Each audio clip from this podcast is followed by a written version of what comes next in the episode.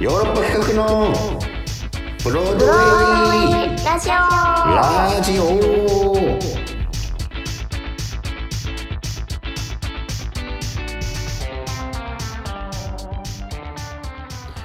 はいどうも。私ヨーロッパ企画で俳優をやっております。長野宗則です。そして。同じくヨーロッパ企画の藤谷莉子です。はい、KBS 京都 RNC ラジオ CBC ラジオをお聞きの皆様どうぞ。今週もよろしくお願いいたします。お願いいたします。はい、えー、私長野はですね今舞台の本番中でして、うんお疲れ様です、えーはい。ありがとうございます。福岡の太宰府にいます。うんはい。いいな。えー室剛さんと一緒に室式学芸会というものをやっておりまして、はい。あのーそれが本当は去年ね、あのー東京の読売ランドで公演してそのまま福岡太宰府に行って大阪公演をやるっていう予定だったんですけども、えーコロナでどうしてもまあ公演できないという状況でしたので1年延期にしてロングラン公演っていうふうにやっております。はい。で今この収録してるのは4月24日の、えーお昼のステージと夜のステージを終えた夜に撮っております。はい。お疲れ様ですいや、もうね、ありがとうございます。もう毎、うん、そうなんです。いや、毎日ね、やっぱこれ、今やってるこの室式学芸会っていうのはね、野外劇でね、はいはい野外劇で、太宰府天満宮っていう神社の中でやってるんですよう。んもう、うん神楽ですねもお神樹楽だ齢、お神楽です。そうです、そうです。神様にはい奉納してます、劇を。はいはいはい。そうなんです。実際これもう奉納っていうふうに、あの、神職の方言ってました。劇を奉納する、させていただく。芸能を、うん、芸能を奉納する、あの、あのー儀というふうなことになってます。定義としては。うおん。祭りだお祭りですねそう、そんな感じです。はい。えーでも本当、太宰府天満宮だからもう本当に福岡公演のややる期間、4月22から始まって、26で終わるっていう工程なんですけど、もうはい本当に福岡入る前まで、もう初日以外全部雨やったんですよ。あ天気予報が。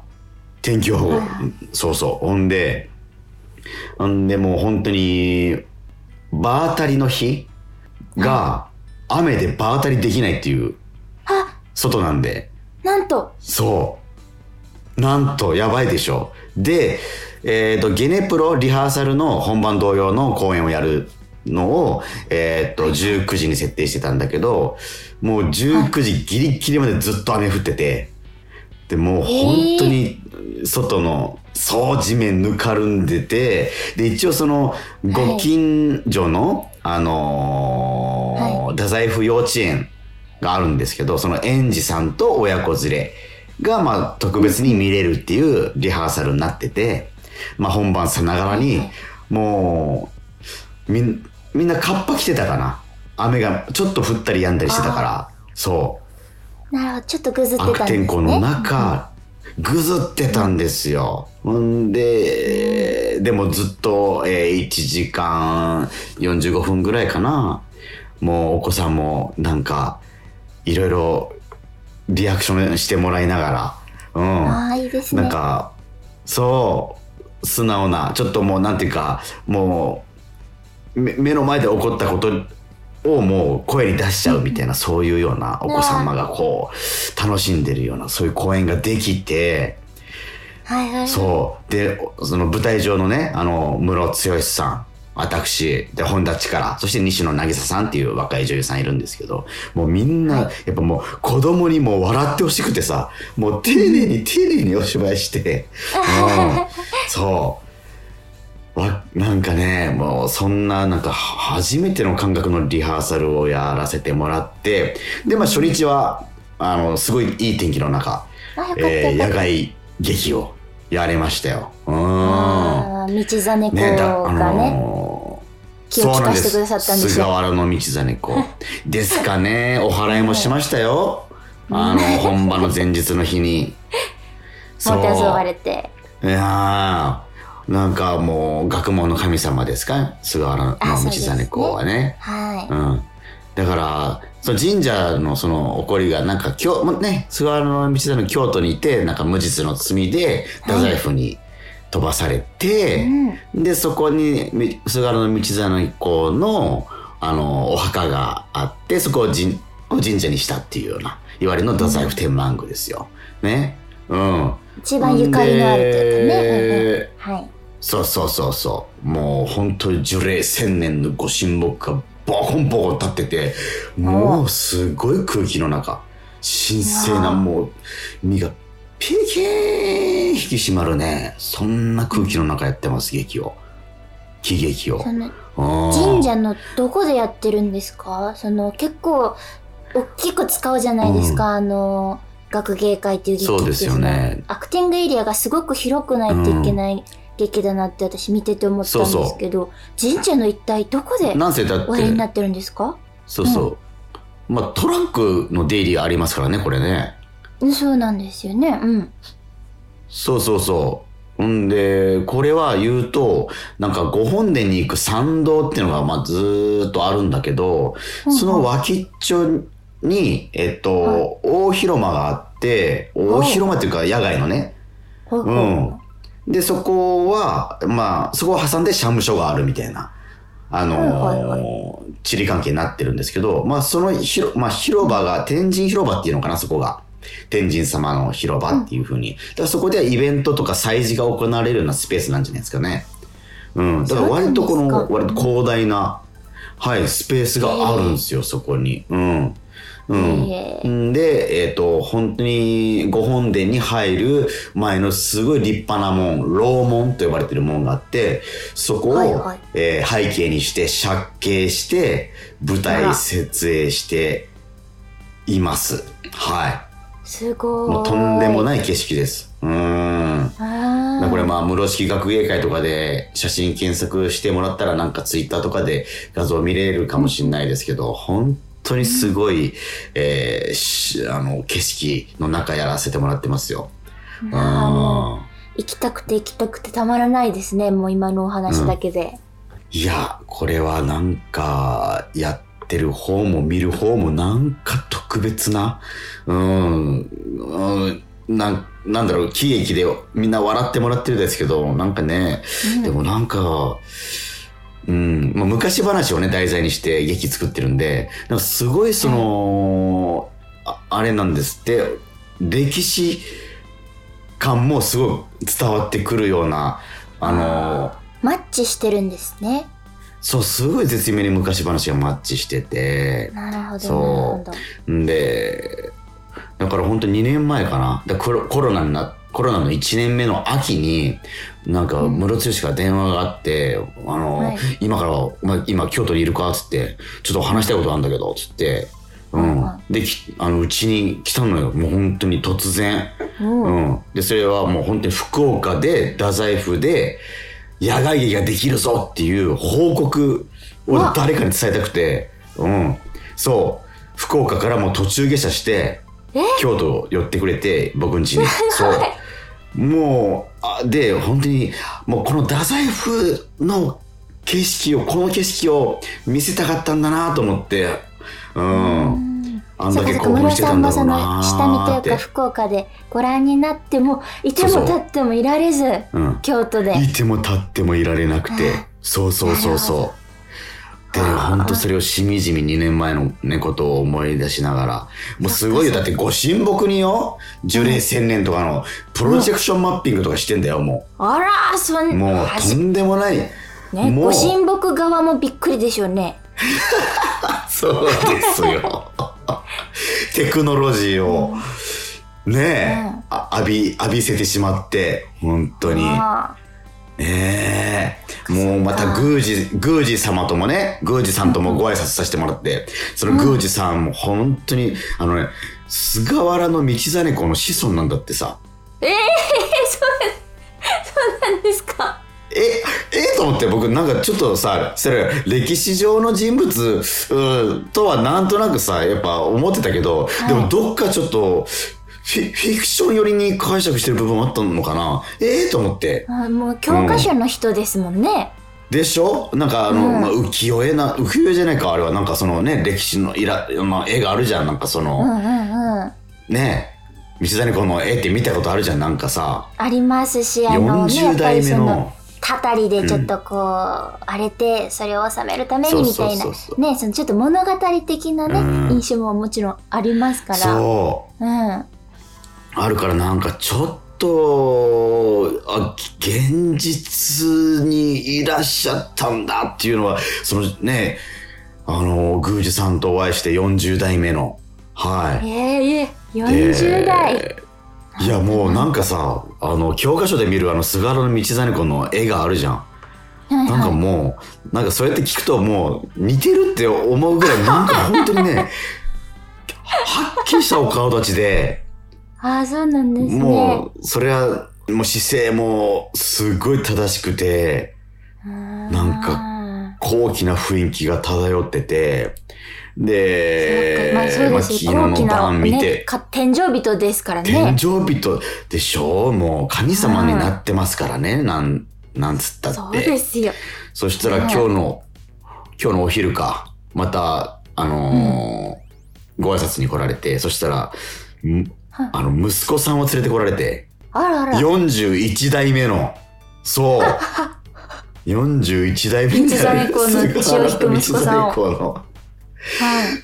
そう。もうその子ももう、神々しいの、すでに。もああ、もうしさぞ、ね、か、賢いお子さんなんでしょう、もう、そうなんですよ。もう、学問の神様のご子息ですから。う。うんねすあもうなんかそのなんか歴史歴史観とかその実在感みたいなものがもうなんか目の前にあってもうなんか不思議な気持ちで過ごしてますが今。天神さんって、どんは、ない気持ちなんでしょう？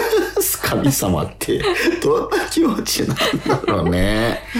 うん、でもそれを背負ってうね、ん。あー生きていくというかね。うん。うん、そういう人生を、えー送るわけですから。だから、あのあれらしいですよ。あの、まあ、芸能を奉納するっていう。うんかつてその、えー、何ですかね。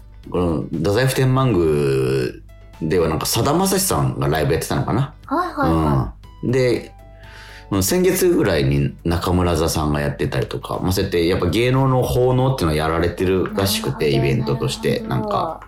ま、もともとね、芸能の起こりはそういうことですもんね。ね、そうそう。だから、あれらしいよ。芸能をうん神社に奉納したものが芸能人と呼ばれるそうです。神社の方から言わせると。うなるん。ほど、なるほど。そういう、うん、ものらしいですよ。うんはい。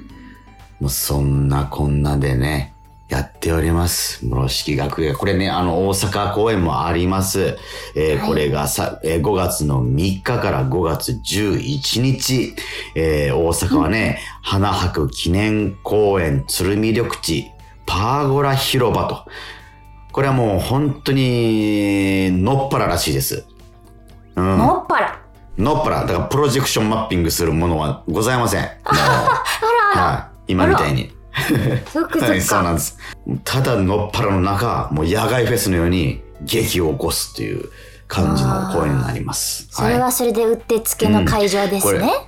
そうなんです。ここで、ロングラン公演のね、えーフィナーレをお飾ろうかなというような感じになってます。いいですね。ね。で、そして、5月、この公演が終わって5月18日かな？はいえーそこで、えーテーマ曲作ってる東京スカパラダイスオーケストラさんと、えー東京スカ室パラダイス打ち上げのオーケストラというイベントがあって、これ5月18日ね、はい。東京の中野、はい。ゼロ大ホールで、えー14時と19時、打ち上げのはいイベントをやって終わるというような感じの公演であす。ーぜひね、華大阪公演、まだチケット若干、うんそう、チケットまだ若干あるそうです。室敷学園会。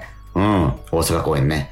えーぜひもし興味湧いたらね、えー今日はほとんど、菅原の道真子のお話になっちゃいましたけども、えー まあ、楽しいお話になってると思いますので、はい。はいぜひぜひ見に来てほしいでございますよ。はい。うん、ぜひです。いやうん、そんな近況の長野ですけどもね。えーうん一方、リコさんはどんな感じですか？そうですね。私も、えー前回のもはや静かが終わって、ちょっと落ち着いた日々を過ごしてるんですけども、あの、うん次のね M バタフライっていうお芝居の、うん。えっと、まあプレ稽。古やばい劇だよ。うんですかね。そういう本稽古のが、ではなく、はい。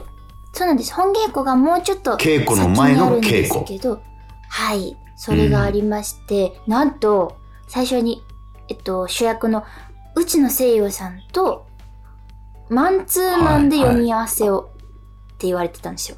超声。超怖いじゃないですか。何それ。あの、どんな、超どんな、どんな話をするんだろうとか、ね、ドキドキしながら行ったらですよ。う、うちの好きなのかな？うちのさんが毎回やられてんのかなそういうこと。かなと思いながら行ったんですけど、まあ、あのー前もね、あの、稽古始まるずいぶん前に、一回みんなで集まって読み合わせをうんしたっていう話を、このラジオでもしたと思うんですけど、うん。うん。それうんの一歩踏み込んだ形というか、その読み合わせで、その翻訳劇ならではのセリフ回しを、こう、口なじみのいいように調整したものを、もう一度読んでセリフの通りがどうかっていうところをうん確認したいと。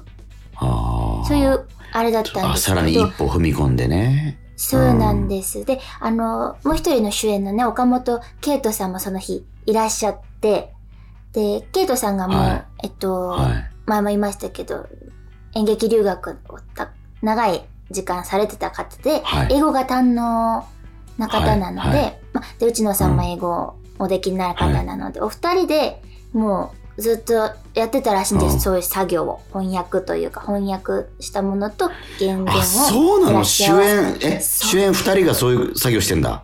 そうなんですよ。えで、まあ、ー、内野さんがリコーダーミュニケーションしてんね。そうなんです。で、結構長いことやってらっしゃるんですか、はいって聞いたら、なんか、し週に3回読み合わせするのをもう3週間以上してるっておっしゃってて、おそんな丁寧に作るんだと思って、で、私が呼ばれていったのも、うんうんうん。その、ケイトさん、まあ、岡本さんと内野さんは、まあ、何回ももう読みになられて、まあ、お二人が主役ですかね。一番お二人の絡みが多いので、そういう風にしてるけれども、そうかそうかそう一回そか。こが通るようになったから次は別のキャストともこう話し合って直接話してそういうセリフに違和感がないかとかそういうことをやっていきたいんだっておっしゃってうん。もちろんその。別のキャストの方ともマンツーマンでやっていくとでね。もう読み合わせとかだけじゃないんですよよ。もう俳優しかその時はいなくて演出の伊沢さんって方いらっしゃらなかったんですけどここってどういう意味なんだろうねとかえ、演出抜きなんだ。そうなんです。あくまで俳優同士の時間っていう形で時間取ってくださったんですけど、でもそれも内野さん提案らしくて。あ、それいいね。そうなんです。これ、私稽古前に俳優同士でそんななんか、役についてとか、うん。作品についてとか、うん今演じるシーンについてっていう話し合いなんてしたことがなかったので、はいはいはいはい。うん。ドキドキしながら行ったんですけど、でも、すごく勉強になりましたし、あのーなる。私こここうういう感じで読もう読んでてちょっとわかんないんですけど内野さんここどう思われますかね？とかうん。聞いても、あじゃあここはこうだからうん。こうなのかもしれないけど好きにやってみたいな、うん。すごくなんだろう優しくこうディスカッションあしてくださってで。例えばそのむっちゃ、むっちゃ貴重な時間じゃん、それ。す。ごいいいコミュニケだーションで。もはい、う、うん。うん、俳優同士のすり合わせの時間って、あのー本当に、なんていうの？あのー多分稽古が始まって、あのーうん。あの、喫煙される方は喫煙所で行ってたりとか、そうそうそうそう。はね、飲み会の席で俳優同士がやったりとか、うん。なんか、そやっぱそういう限られた時間になるんだけど、いや、そうなんね。そうやってさ、役者同士が向き合って、うん。稽古場に臨む前にコンセンサス取るっていう時間を丁寧に設けてってすごくいい作り方してる。これものすごく贅沢だし、その、はい1対1でね、うん。岡本さんもいらっしゃいましたけど、なんか話すってなんか、うん。こんななんか、うん。まあ確かにいっぱいいると意見言いにくいところもありますけど、そのやっぱ二人で何でも話してってうんこうね目上の大先輩から言われたら、あはい。私ここが全然分かってないんですけどここってどうなんでしょうって聞けるし、でも私はこう思うんですみたいなことも受け入れてもらえるし、その上で内野さんから、あでもここはこういうプロセスを踏んでいくとうん。なんか稽古していく中でももっと楽しいんじゃないかな、うん。面白いんじゃないかなとか、そういうアドバイスもいただけたりして、なんか目から鱗がもうボロボやば、ロボロ。藤谷ボロ。がまた、うわ、うん。ステップアップしていってるじゃん。い。や、そう、私ね、その、例えば、戯曲の中で、うん。例えばこの人物がこの人物に対してアクションを起こす。でもそのアクションを起こすきっかけになったのってどこなんだろうねっていう話になった時に、あ、例えばですけど私は、うん。この会話が始まる前から、そういう風な目星をつけて、人物が人物にアクションしたんじゃないですかねって言うと、なるほあど、あそれも一理あるけれど、この会話の中できっかけが生まれるようなことを探っていくともっと面白いかもよ、みたいな、そういうことを教えていたど。だけたり、それは、お客さんと共有できるもんね。うん。うんお客さんだったり、やっぱりその、自分たちも楽しいんじゃないかなっておっしゃってて、あ、演じる側が楽しいっていう方法もあるんだ、みたいな。そうなんです。すごいね。だから本当に、演劇が大好き超うん。なんだなって言って。うん。でも、その、とがき一つにしても、ここのとがきは翻訳の先生はこう訳してるけど、岡本さんこれってどういうニュアンスなんだろうとか、そういうのを聞いたりして、うん。岡本さんはすごい本当にニュアンスでその現地のことを知ってらっしゃる方なので、あ、これはでももうちょっと過激な内容なんです、本当はとか、そういうのがあったりして、それはそれですごく勉強になりましたし、そうなんだ。そう、なんか最後に内野さんがね、うん、なんかすごく面白くなりそうな気がするって言ってくださって、うん。もう、そこにちょっと、ーいい、いい着地点が見つかったのかな。しそのディスカッションで。そう、私も初めてやるような役だったので、本当に憂鬱、うん 憂鬱だったんですけど、うんなんかちょっと怖かったよね。そそうなんですよの場に行くのって。うん。そうなんです。全然役もまだ分かってないし、なんか今までやったことないから、ちょっと恥ずかしさみたいなのもあるし、どうやって取り組んでいったらいいんだろうっていう漠然とした状態だったのが、うんなんか内野さんと一緒にこうディスカッションしていく中で一つこう、向き合い方が分かったというか、お芝居への。はいはいはいはいはいはいはうんなんかすごくいいい。うん贅沢な、こんな作り方をしていくのは初めてなので、もう今からお稽古がすごく楽しみですね。す、じゃリコちゃんさ、すごいいい俳優人生送ってるね。そうですね。本当に恵まれてるしみじみ言なと。で、うんしいや、素晴らしい。それをリコちゃんが引き寄せた、ね、実力で引き寄せたもんだと思う。おね、当然そうだから、いや、本当に、あの、ね、はい。次のヨーロッパ企画の新作、あ、新作じゃない、そのね、本公演でね、なんか、ディスカッションしようか、本当に。そうですね。俳優、俳優集めて、そうですねいや、長野さん、ねマンツーマンで全員と、ちうんょっと面談するっていうのはありかもしれません。面談？いや、ヨーロッパ企画の場合さ、群像でさ、主演がいないから、なんか、難しいとこあるよね。う。うんん。でも、いや、必要だもんね。いや、いそうですうね。ん、このシーンどうなんだろうとか。う。うんん。いやー、これはちょっとすごい次元に、新劇団員の藤谷莉子が、えー、突入してしまったなという感じです。いや、一皮向けて戻ってくることになるかもしれません。頑張ります。うん。いや、もう、もう僕は近寄りがたい存在になってます。はい藤藤谷さん入られましたって言うと思う。あの、ヨーロッパフロ現場で。藤谷入りましたっつって。うん、言うと思うわ。楽しみです、本当に。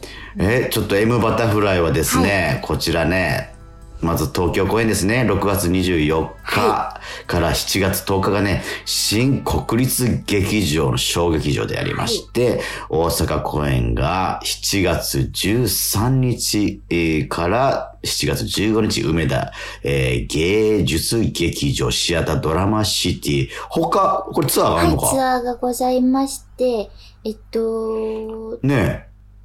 ツアーあるね。ツアーございます。福岡、愛知に回るのかな？はい。いいじゃそうなんん。愛知 CBC 流れてる愛知に行くんだウインク愛知というところでやねりますので。ウインク愛知で、はい福岡はキャナルシティか、うんやばばい。ドキドキします。りゃやばいとこれはもう藤谷さん。もうますますもう次どんなえつ次舞台ってなんか決まってんの？次は、あ、決まってないです、決まってないです。もう、うん。はい。ああ。